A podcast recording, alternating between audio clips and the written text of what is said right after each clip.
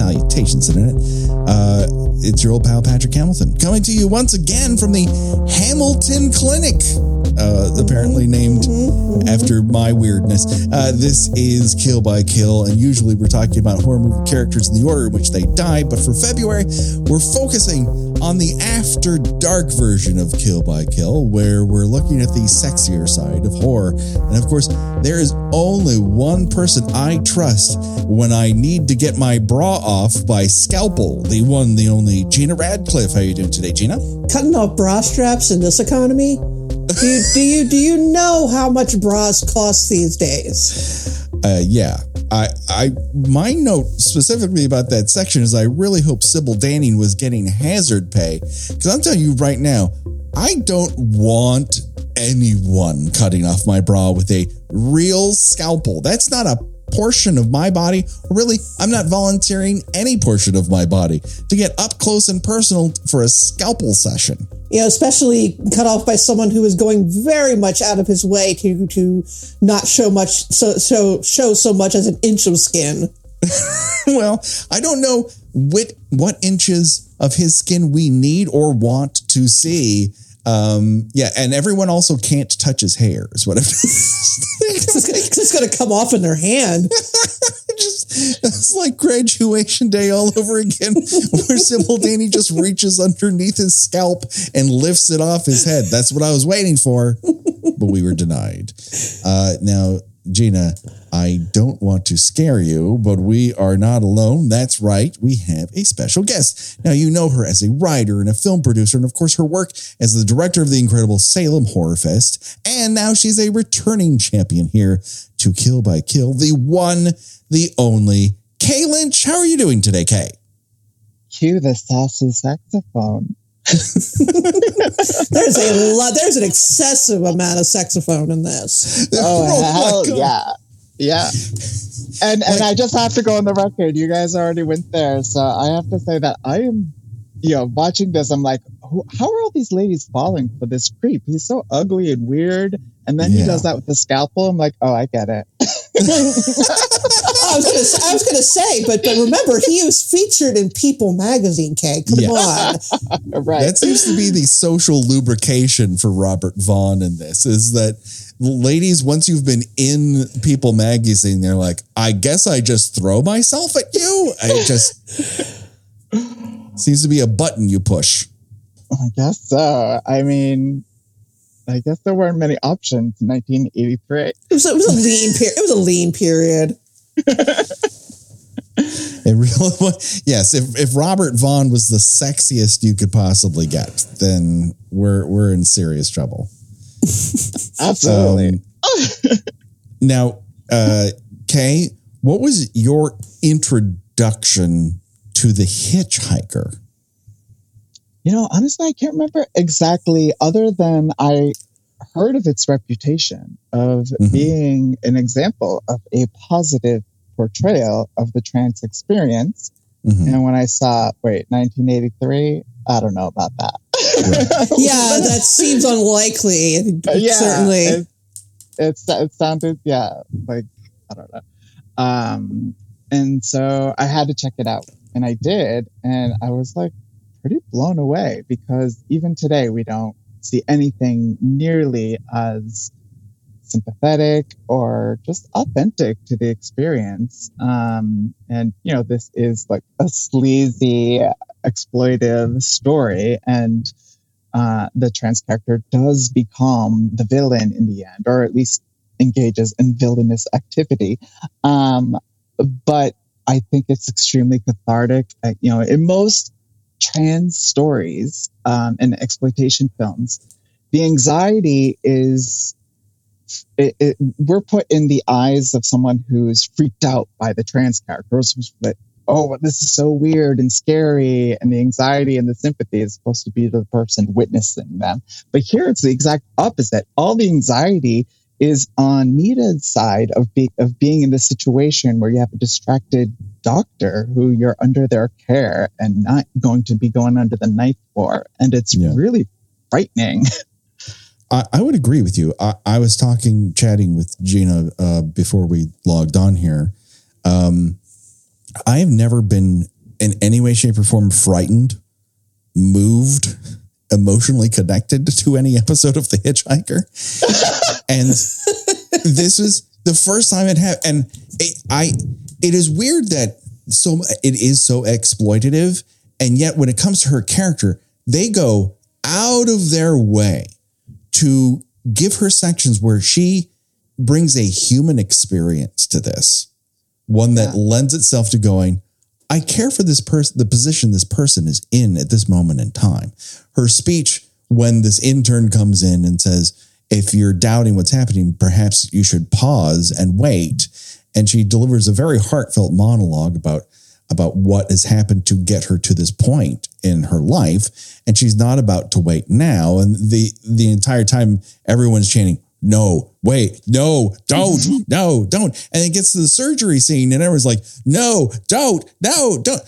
There's no episode of the hitchhiker that actually causes genuine human emotion before this. It's it starts and ends here Yeah, I, I was surprised that this is you know, an, an island of good taste and even compassion, you know, in, in what is otherwise a, a, a pretty, you know, yeah, a sleazy episode where you've got someone, you know, snorting coke off someone's boob and, and, but it's just like, other than the, like all the scenes involving her are, are, you know, written with some level of insight, which I was, you know, particularly for 1983, which, which, you know, that was, you know, uh, being grossed out by the trans woman is un- was unfortunately a repeated gag over and over again, well into the 90s and beyond. So when I read what this episode was about, because I don't actually remember this this one from its original run, I was like, oh boy, time to strap in because this is not going to be this is not going to be handled particularly sensitively. And then I was I was very surprised.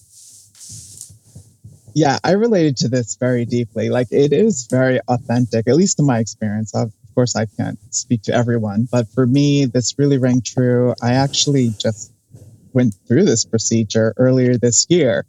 And so, um, yeah, it, it, it, in a lot of ways, it's very accurate. And, and the way, you know, that monologue is really touching and her character is handled with so much sympathy. And it's, it's just, it's really sweet. And I, Yeah. I, I just wrote a couple lines here. She said, I never knew there could be uh, such pain for so long, waves of pain. I knew I wanted to be a woman. I am a woman. All I have gone through, and now I'm this close.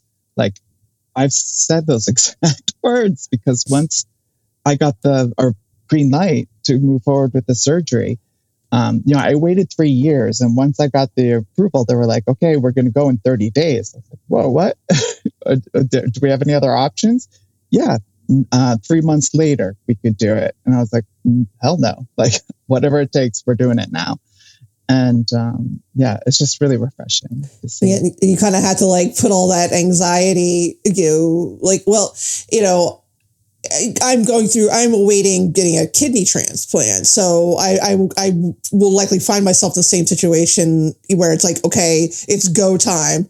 And it's like, Yeah. I don't, I don't have any time to think about, am I ready for this? It's just like, okay, it's right now. It's gotta, you know, pack your bags. It's time and it's terrifying and exhilarating. And, and yeah, so it's, it's, it's, you know, it's interesting that they would have that sort of, offer that sort of insight. Yeah. it's, it's very i'm sorry please kay go ahead Oh, oh, I was just say, honestly, it's for the best to just kind of go, oh, it's happening now because you know once it got close, there was like two weeks where I was everything was in slow motion, and I was like, am I really doing this? Um, and I got really, I got so scared. Um, but if I had an extra ninety days to freak out about it, I don't know.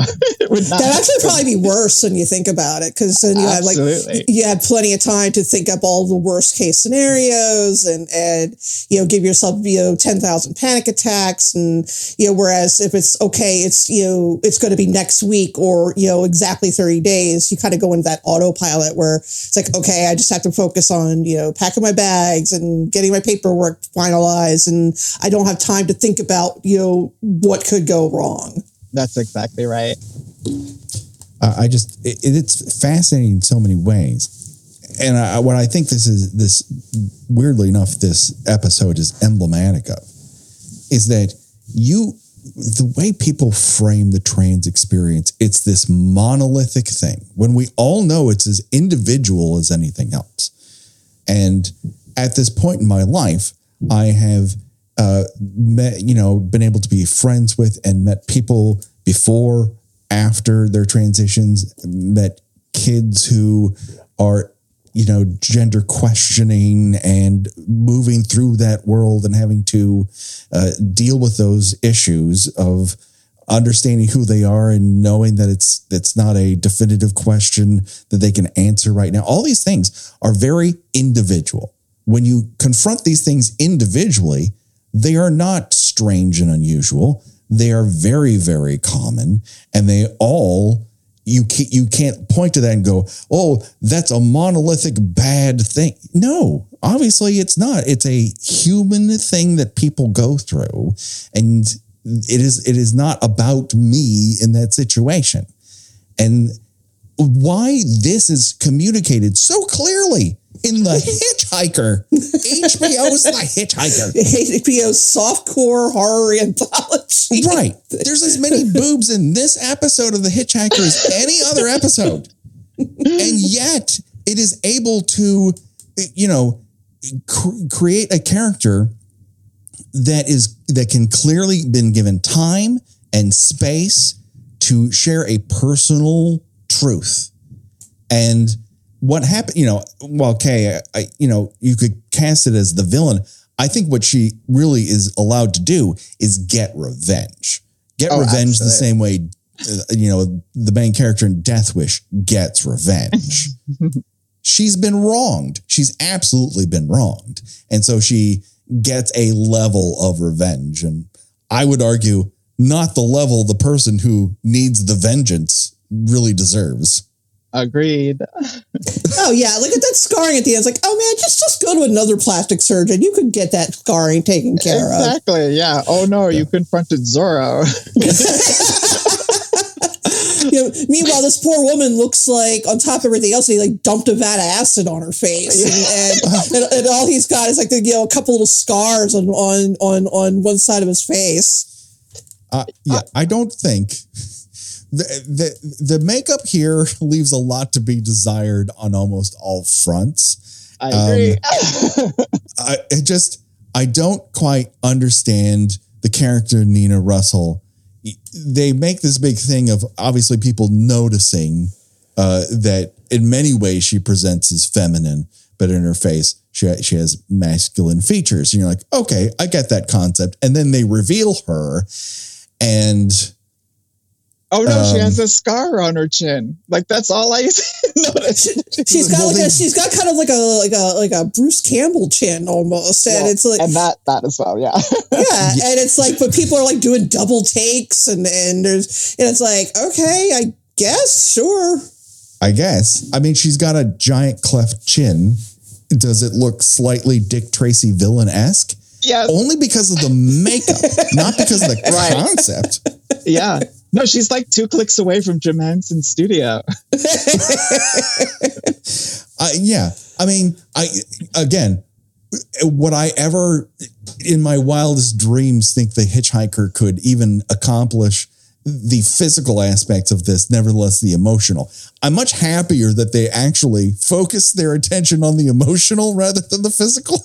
Oh yeah. But that being said, I think part of the problem is is they also say out loud, the best makeup is the makeup you don't see, Mhm. and then go out of their way to show you every seam of the makeup on this person's face. Yeah, and at the end, she you know she's been totally fucked up in this surgery, and overnight she does this makeup job that's like incredible, and it's like, honey, that's a lot cheaper. you had the ability to Mission Impossible your way through life Yeah, I was before this. she, she, she is, she's she's wearing another woman's face. Yes, yeah, I mean, uh, it's just like, how did you fit the previous face? Why didn't you just fit the previous face underneath that face? I get the idea of surgery, and yet, like, she's doing the right. This is not her fault, everybody. but, um, also, like every episode of The Hitchhiker, it's just lit within an inch of its life. Like they bring in the Klieg lights so they never have to move anything. And it's not helping the makeup job. They just undercut that visual element of it, which Yeah. is unfortunate because the script actually makes a lot of sense. It really does. And especially in that consultation scene when she's laying down, um, and I'm like, honey, I'm like, it's, it is not my place to say, you know, to, to, to say what you may want to consider or not. But, you know, because I've actually had a lot of people tell me, oh, but I'm going to miss your nose, or I'm going to miss, I had a, I had a left chin too. Oh, I'm going to miss the dump of your chin. I always say, well, I'll put it in a jar for you. And like, like this is my choice. Like I don't care what you think about it, but like it's you know because it's it's clearly as this woman who is is under this makeup, and so she's lying there under all of that light. It was like oh they could have maybe done a better job here, but If they had gone a bit more subtle, it actually would have been more effective than the over the topness. But again, the hitchhiker only has the over the top gear, which only makes the fact that she's allowed to be a human, a real human being and space to state her dilemma all the more surprising. It just actually evokes a human emotion and I just never would have expected that out of the hitchhiker. It's just so out of mm-hmm. pocket for the show. Yeah, they could have mm-hmm. with a couple with a couple rewrites. They could have made her the typical duplicitous villain, and instead she talks. She talks about you know men reacting to her as if as if she's deceiving them in some way. And again, it's like that's you know, and, and in a way that's like you know it- it- heartfelt and not in a way it's supposed to make the audience you know well you know you know feel like well it's your fault they feel that way you know you're you're meant to you empathize with her which which again for 1983 that that is wild It really is. And it and it really gets to the anxiety of the trans experience. Because like I've been in that situation where I went home with someone I swore had to have known. Like this guy was a complete idiot. because when he when he didn't, I, I realized, oh shit, like Whoopi Goldberg, you're in danger, girl. Um, and and um, I was I would not have gone home with him if I thought he didn't know. And um, and it's oh my gosh, it's so terrifying. So when the scene in this, um, I totally was like, Ooh. and but she's the the level of deception that she's employing here is like done in a way that is like Tales of the Crypt, sweet revenge. You know, it's done in a way where she's like, no, like I'm gonna make this exactly what you deserve and it, it like mirrors the conversation from before and um yeah it's just it is really satisfying well she's like playing she's playing into his weaknesses which is all of them he has all the weaknesses yeah uh so you know she- What you know, are the, I think it would be faster to list his strengths Yeah. because that list would not be very long. I'm pretty sure, as far as strengths, I'm pretty sure that that toupee is bulletproof. But other than that, um, uh, you know, she plays right into, you know, he's got places to go, but, you know, maybe he'll put that aside so he can go get laid. I mean, because, you know, it's, it's easy to just, you know, not go on a plane trip because, you know, a sexy lady is checking you out. And, you know, she, he, you know, how easily he, you know, his ego is stroked and, and, you know, she's, she's like honed in on all of his weaknesses. So while, while he thinks that, you know, he's got some level of power over her for being able to, you know, make her face, you, you know, more aesthetically attractive, you know, and, and she's also paying attention to him and, and see what makes him tick. oh yeah well and in that in that er, er, first scene of them together in that like initial consultation in his office um he he treats he, there's some like tone in his voice it's like oh well gen- my gender reassignment huh? and you know it, but it ultimately it's not not so bad. The part that's like when he's when he kind of like sneers at the idea that they might be in the similar line of business because she's in mm. makeup and he's in surgery and he is very condescending to her in a misogynist way like he as as a woman not for being trans and that's another thing that i've experienced where i'm like are you treating me like this because I'm trans or because I'm a woman? sometimes they're, sometimes they're different. Sometimes, um, what a, what a beautiful double edged sword you found for yourself. Congratulations! uh, it is the worst kind of validation. Um, It's like, oh, sex. Wait a I'm minute. gonna laugh until I cry. This is great. yeah, but so at the end, you know, it's it's like she's totally rubbing it in his face because he uh, because he did not take her seriously, and she she's like like fuck you, dude. You you couldn't even tell. Right. Uh, it- she really hoists him upon his own uh, petard, as it were. Um, and uh, just for the, it's just so people who may, might not watch the episode, which is avail uh, like almost all of it, uh, episodes of The Hitchhiker is available on YouTube. Um, Dr. Christopher Christopher Hamilton, no relation, played by Robert Vaughn with his chin consistently reaching for the stars is a plastic surgeon who thinks a lot of what he does. Um, he goes off in front of uh, his intern students uh, with a monologue that he repeats not once, not twice, but thrice. Of flesh is an illusion. Michelangelo worked in stone. I am a sculptor too. I assume he's not talking about the Teenage Mutant Ninja Turtle, right? I mean, I mean, he might was a par- be. it, it was a party, dude.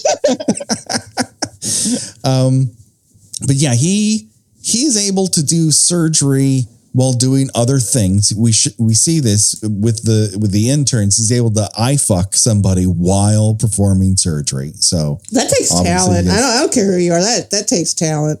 yeah, And it's uh, Michele Scarabelli, who is in one of my favorite shows, Alien Nation. She's so cool. I oh, is that where I She's saw wearing her way before? too much makeup in that operating theater. I'm But like, the eyes are the same. She has really crazy eyes. yeah, and her lipstick too. I'm like, this is a bit much for surgery.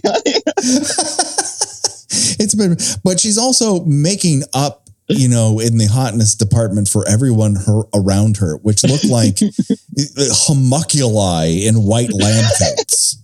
yeah, especially the male intern who is uh, extremely sweet. He's like the only good person, um, Right. At, at- who, who's at the hospital. but and, and like he later on he approaches you know dr hamilton no relation and says you know what you're doing is is incredibly skillful and everything but i just I, I think like if if I go into it, I want to you know do it in such a way that helps the world with you know burn victims. No, no, no. And he's like, son, if you want to help the world, join the Peace Corps. Like, do they have a pl- killer plastic surgery brigade that I'm unaware of? I was going to say, I mean, there there is a, a great deal of, of use for a plastic surgeon who specializes in reconstructive surgery Yes. and not like boob jobs. you know, like, yeah, but like Dr. Hamilton, no relation, is just so horny 24 7 that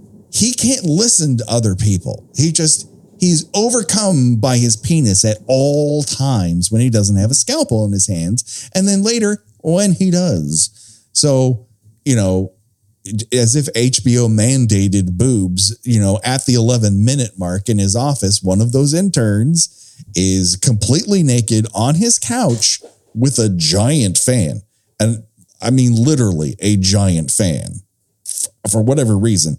And then they're like, that's not enough. We need more boobs. And so she gets up and walks around the entire room so you can see that he has like Grecian and Roman uh, figurines and statues in his office. Right, like right off of the hallway. Like, he hands her a coat, like, put this on, then walk out the door. I the she's gonna need more than just that coat, my man. I know. yeah. Like, did they Uh. fuck on that couch? Patients sit there. That's gross. So gross. yeah, that's definitely a hygienic issue there. She looks great though. She looks very pretty. Oh, she's gorge. Um, and then uh, Doctor Just Asking Questions Jr. Uh, later confronts Dr. Hamilton, no relation, outside of the office building. And this is where we meet Sybil Danning. And the camera just loves Sybil Danning. Oh It my god, that's it. Just- Just point at her for as long as it could possibly take. And I started to feel a little guilty ogling Sybil Danning because it just doesn't seem right unless the theme song, The Howling 2, Your Sister's a Werewolf, is playing in the background. Yeah. Then it's okay. All, all I, Yeah. all I will all I will say is, is is Sybil looks very excited to be there. yeah, she really does. Yeah, she even winks at because he's like, I've seen all your movies, even the old ones, and he like. I did not think that that was like a dig or anything. He was like, "Oh, I didn't mean it the way it sounded." I'm like, "What do you mean?" Did- okay, but I'm like, "Yeah, I saw Howling 2 as well." I'd be, I'd be flabbergasted. I mean, this this woman looks like she's from like a sex planet in outer space. Like she's way beyond like she's any from a sex mere mortal. Like she she shows up. It's like, wow, who is this lady? So you can see why Robert Vaughn's character just simply cannot think straight in her presence. And he's just got like, he's supposed to be in a consult with Nina. He blows it off and then starts doing blow simply because Sybil Danning is in his orbit and he cannot help himself. No, I mean, you would think just wait two more days until Friday, man. Right? Jesus. but but then again, it is simultaneous. right. Listen, we all think we can think straight in pressure situations. And then Yeah. Sybil Danning enters the room and the theme song to the Howling 2 starts playing in the background. And You're to, that she's cutting cocaine on her boobies, and it's like, well, all right, hold my calls, I guess. that, that red lingerie, goddamn. But even stranger is that once he makes the ca- the cut to her bra with the scalpel, the whole time you're holding your breath, you're like, oh, oh no, oh no, and and then Uh, he Or or I'm I'm out. Oh yeah. yeah. Keep going. it's all right till it's right, and then if it goes wrong, mm, it goes real wrong. That's part of Um, the excitement. I'll take your word for it, it's the danger, don't you see? Um, I yeah, I, the danger I felt in that situation was again that that Sybil was going to go underneath the the toupee, and we were going to see what Oh. was really doing on that scalp. But while she's avoiding the top of his head, he's like buried his face in her cleavage, and then basically starts palming her face like a basketball. like, uh, is I, I like to think I again I, I hate to brag, but I have had the sex. But is this what sex is? Because I have not palmed the face of my sexual partner quite like this in the middle I, of the I, act. I honestly think it is probably the only time he's ever done something uh, cl- uh, close to a sex scene. Right. And, and he's just like, I guess I should do this. I don't know. Because No comment. You know, he came, he came in. he came in hot off the set of Superman three, where his, his sister God. turns into a robot. Hey, don't, Into don't, don't set. laugh. That shit is scary as hell. I mean, I wonder if he's talking like, "Hey, you were in, you know, your sister's a werewolf. I just came off a set where my sister becomes a robot. What if we put these two things together?" And she's like, "Oh, can't say this. Your hands in my mouth." That was a great. That was a great visual gag, everyone, which is perfect for a podcast. Non, a non video podcast. and, and will remain so, everybody. I did not get into radio to be seen. So, uh, the next morning, who's still lying in bed, drugged out of his mind, not being turned into a werewolf, sadly, but Dr. Hamilton, no relation.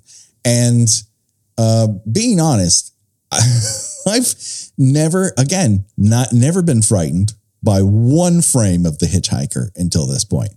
But when he comes in to that operating room going, ooh. When he's got those, he's got those liquor shakes. Yeah. Yeah. he he touches his forehead with the back of his hand. That you know something bad is happening there. Th- th- that is not a good sign. Well, and everyone in that room is now guilty of what happens next because those other doctors should have stepped in. I'm like, you motherfuckers, you. know Oh yeah, they're all like, they're all like, should we say something? And like, no, nobody Yes. says anything. like, uh, let's see if he pulls this off. I mean, what's the worst that can happen? Cut to the worst happening. yeah. Well, and so um again, having had just had a procedure very similar to this, the lines on her face, I have questions. I'm like, why would they cut underneath her eyes like that? And that's gonna scar no matter what. That's not how it works. So not to get TMI, but like they cut along my hairline and peeled my face down like a slice of pizza. I'm like, that's how I don't know why you're getting. Okay, gro- I'm so why you're glad getting you're grossed okay. out. Pat. I don't know why you're getting grossed out, Pat. That sounds cool as hell. I, am not. I'm not saying I'm grossed out. I'm just. I that. No, it's not every day someone says they peeled my face like a pizza. Dude. You gotta give me that. Like it was something I had to do to normalize what I was about to go on. Like just to kind of like I just to make light of it because it was so intense. Because they they also were like literally shaving my skull. And I'm like, I have to like find a way to live with it, like this idea of what they're about to do. And now I'm like, that's the most punk rock thing anyone's ever It done. It is. I was gonna say that is badass. Um, but they they do it along the hairline because your hair grows back and it covers up the, the line. Um, and so they wouldn't just cut the front of your face. No, like either the hairline or maybe maybe like around the jawline, where like it, you know, you, you got kind of that like the natural shading that covers up any scarring or anything like that. Yeah. Well, and for that they would go through your mouth. Um, and so I was very lucky because I, like I said, I, I, I had a cleft chin, and um, they were going to like through my mouth slice up my chin and like, put some, do some like plates and stuff in there, and um and and instead they just like removed some fat from underneath my neck and injected it into my dimple, and I was like, thank you. It's like, yeah, that sounds a lot better. Thanks. I, I like Yeah. that option better. Mhm. I, I agree Yeah. with that. Yeah. And they and and the pres- it was eight hours. I was under for eight fucking hours, and there were like ten people in the room. But um, but if they had done anything, if they had done that chin thing, then it, I would have been there longer. Which I think is why they were like, you can't be under longer than that. So we're gonna have to get creative. And Would you would you have had like uh would your jaw would have been wired and all or uh like would they have would have had to would you have to like you know be on like liquid a liquid diet for a while or anything like that or hmm Well, I already had to. Yeah, even without that, I was on a liquid diet. for a oh while. Yeah, but I didn't. I, I didn't have anything done to my jaw, and then it was just the injection in my chin. But it, um, yeah, the the liquid things because I think my nose, I think, is why. Um, but yeah, and so the the other thing about this surgery is there's like, it's amazing how like many little procedures that can be done on the face. So when I went through, it was like, I don't know. I thought it would be a lot more simple. Yeah no it's like uh, every every portion every part's different and every and you know the slightest change can really make a big difference to your whole face. Like like when you see like a lot of actors who like you know, get get a you know get a nose job they're like unrecognizable afterwards. It's really it's fascinating.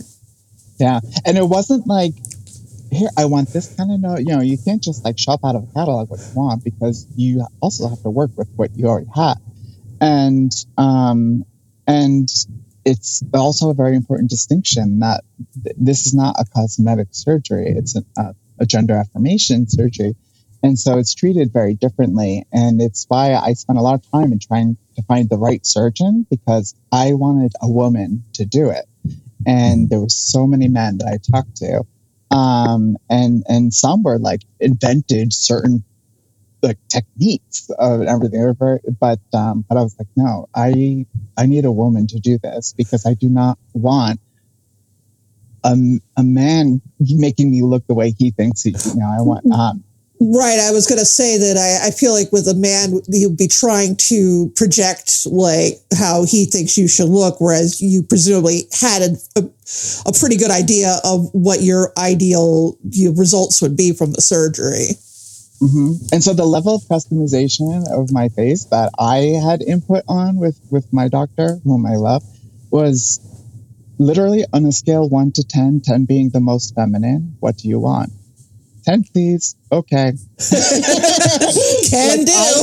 I, I really did not. She told me what they were going to do, but I didn't really know. All I knew and all I cared was that they were going to erase my masculine features, and um, and I was happy with that. So it's not like, you know, can you do this? Can we do that? It's just she. They will know best in terms of like what to do to uh, with the canvas that that they have and uh, so it was really cool and, and it makes it a lot easier to you know you to bring it. it back to the sleaze element here.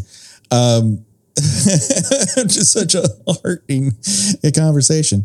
Um, it's the results here, you know, feel like you, you were able to get exactly what, you, as much of what you could possibly get out of it as you could. And that's all Nina wants.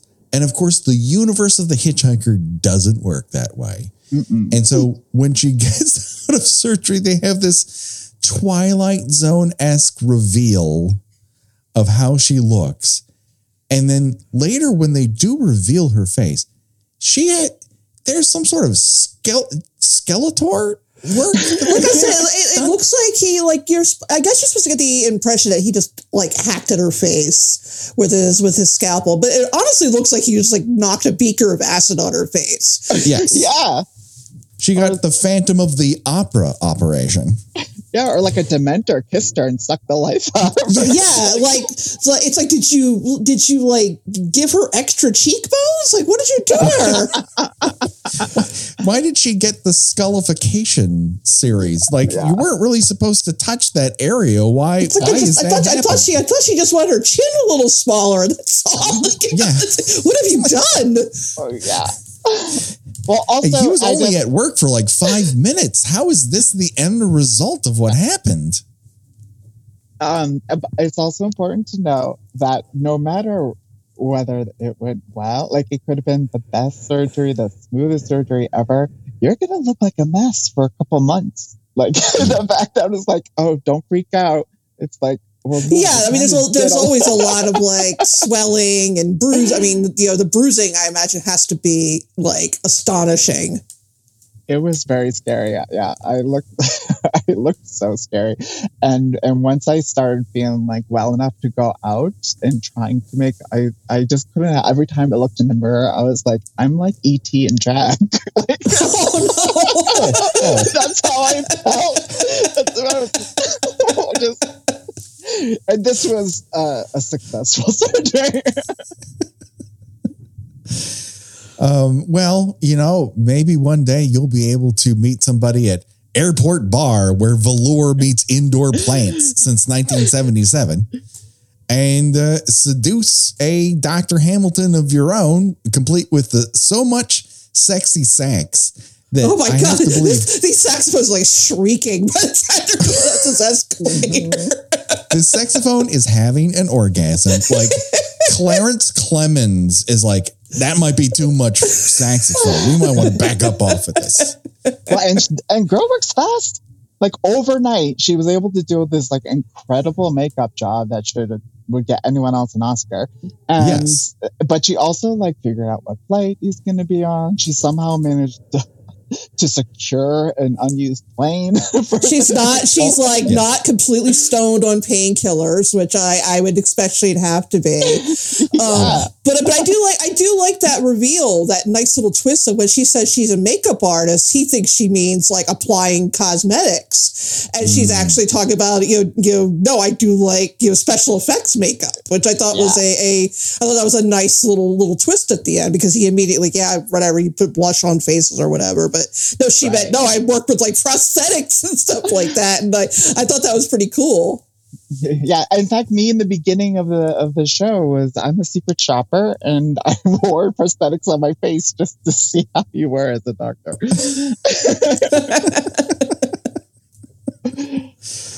Uh, and so she basically cons him into exposing where his ticket is, gets him to an isolated place, which happens to be an open airplane. Like you could just walk in there. That pre like, that pre 9-11 era, you just walk into Yeah. an unused plane. you're not using this right. We can hump here, right? And the ground crew's like, I guess we're not leaving for 45 minutes. We're on lunch. Do whatever you want.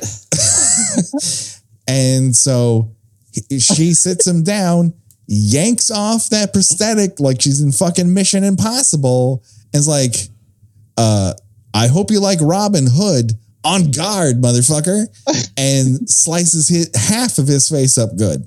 Yeah, it's a little disappointing because it, it does make it look like she goes to town on his entire face. Yeah. But like, and in the end, it's just like half his face. It's like, oh, come on. Ah, like at least stab his hands so he can't go back to work. Like it- it's not like every other minute he's like my face, my face, my face. He doesn't really care about his face. Fuck up his hands. You want to get to him? Fuck up his hands. yeah.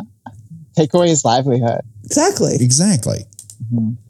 Uh, well, and, then, and she does. uh, You know, she is she like morphs her voice too, which is really eerie. right. And and Yeah. again, like she she had the ability to speak like that this entire time. Like in the beginning, it's just it, uh, it just seemed odd. It was like, okay, I I could get it in terms of putting on a show to like really Mhm. fuck with this guy, but um, but it just seemed really weird to see the ability that she had, and then that's how she presented in the beginning. I Yeah. think I think Like- they had so much money in the research budget and they poured all of it into actually listening to a trans person. Yeah, And I'm glad one- they spent the money there, but they didn't spend it anywhere else. No.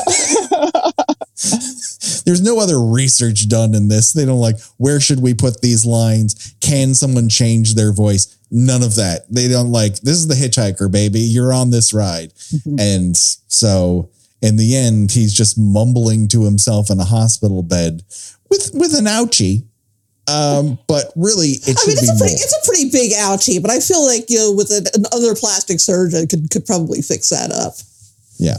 Yeah. Like stab out his eyes. So here's what we, the problem we have here is usually we choose our own Deathventure where we decide of the deaths we see, you know, which one would we choose if forced to and why. But there are no deaths in this episode. But there's one person who deserves a death. So we're gonna we're gonna choose the own Deathventure for this character that he should have gotten. And uh, so you know, think in your mind where where does this guy really need to get it? And how should he get it?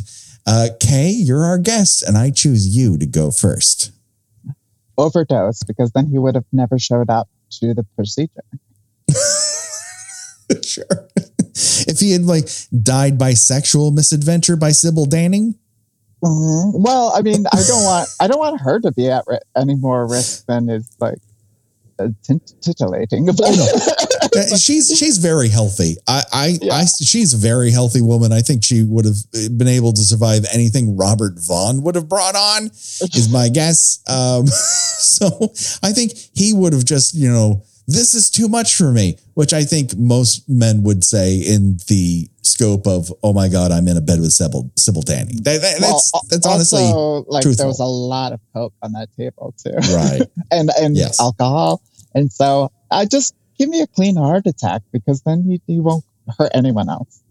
I enjoy that. Gena, what say you? I think he needs a little more humiliation. So I would like to see him have uh, purchased a, a, a, a sandwich from an airport cafe and, and have it be painted. And then he just basically shits, he just like shits and or vomits himself to death. Or preferably both if you get it coming and going. Oh yeah, I- everybody's had that kind of that, that level of food poisoning where it's just you're just like a fountain. So I mean, like Yeah. like you know, it'd be great if he if, if- it was great. It'd be great if that happened to him, but it just like didn't stop until he died. just a torrent. Um, I think a there's got to be some hand damage. You got to Amityville horror those hands where some just smashes right down on him, and he still feels it. He feels every every bone in there get dusted and they're just wet bags of blood at the end. then you put the balls in the windowsill and those go. I was gonna say you, then, can, bring you could bring you could bring Sybil Danning back into it and like have right. her like just like stomp on his feet with like the you know, those really really sharp stilettos. Mm-hmm. Mm-hmm. I'm all for this. Death by Sybil Danning, and it's not sexual. I mean, she's sexual, but you're not getting any satisfaction out of it. You're just getting bloody body parts back until the point you can't take it anymore and you pass away and you don't never pick up a scalpel again. All of this sounds great. we'll get our alter, we'll get our alternate endings like Clue. Yeah, yeah, exactly. Here's here's how it could have happened.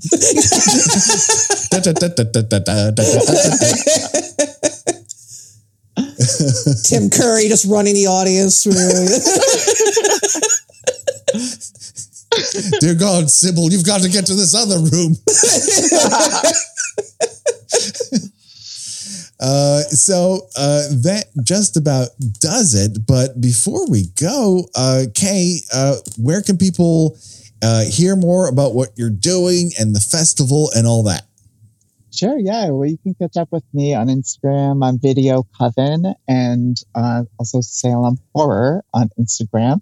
And the fest will return on April 25th and run through May 5th.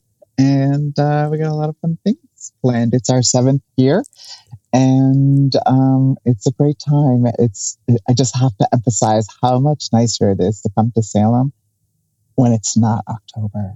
Oh God, I'm sorry. Yeah, I, I, have a friend who's like, "Oh, we got to go up there sometime." Like, I'm like, "Yes, but not in October, please." no, it's a shit show. It's not pleasant. Um, so, but everything that happens in October happens every other day of the year. So, um, and and it's actually quite it's a really pretty city. So it, you know, without the hordes of people, you can actually enjoy it more. We're we're a seaside community, and it, it is very nice. Um, but yeah, so that's what I'll be working on for the next few months. And uh, you have fantastic guests that are there. I know that Faculty of Horror's been there a mm-hmm. That's since the beginning. This and they're back. They're coming back. So they, it's like it's not the fest without them. Um, yeah, you know, they're they're part of the, the founding, the foundation of our, our event. I worship at the altar of those two. They're incredible, and I think what you're doing up there is amazing. And hopefully, one day I can make my way across the great United States to come and check it out because I would love to do that. Uh, Gena, you uh, where can people find you on these here internets? I write about television and movies at thespool.net. I have a Substack, Gena watches things.substack.com, and I am on most social medias except for Twitter under Gena does things do it today, people. Check it out. And of course, you can find us on all the socials with the exception of Twitter. Fuck that place. And uh, of course, our Patreon, where we're doing extra bits for you that are super fun chat by chat, bonus episodes, movie commentaries, and so much more. Rate and review us on your podcatcher of choice. It helps us be seen and heard by more people. Uh, thanks, everybody. Don't worry, folks. The erotic body count will continue next week for myself, for Gena and Kay. Goodbye, everybody. Bye. See ya.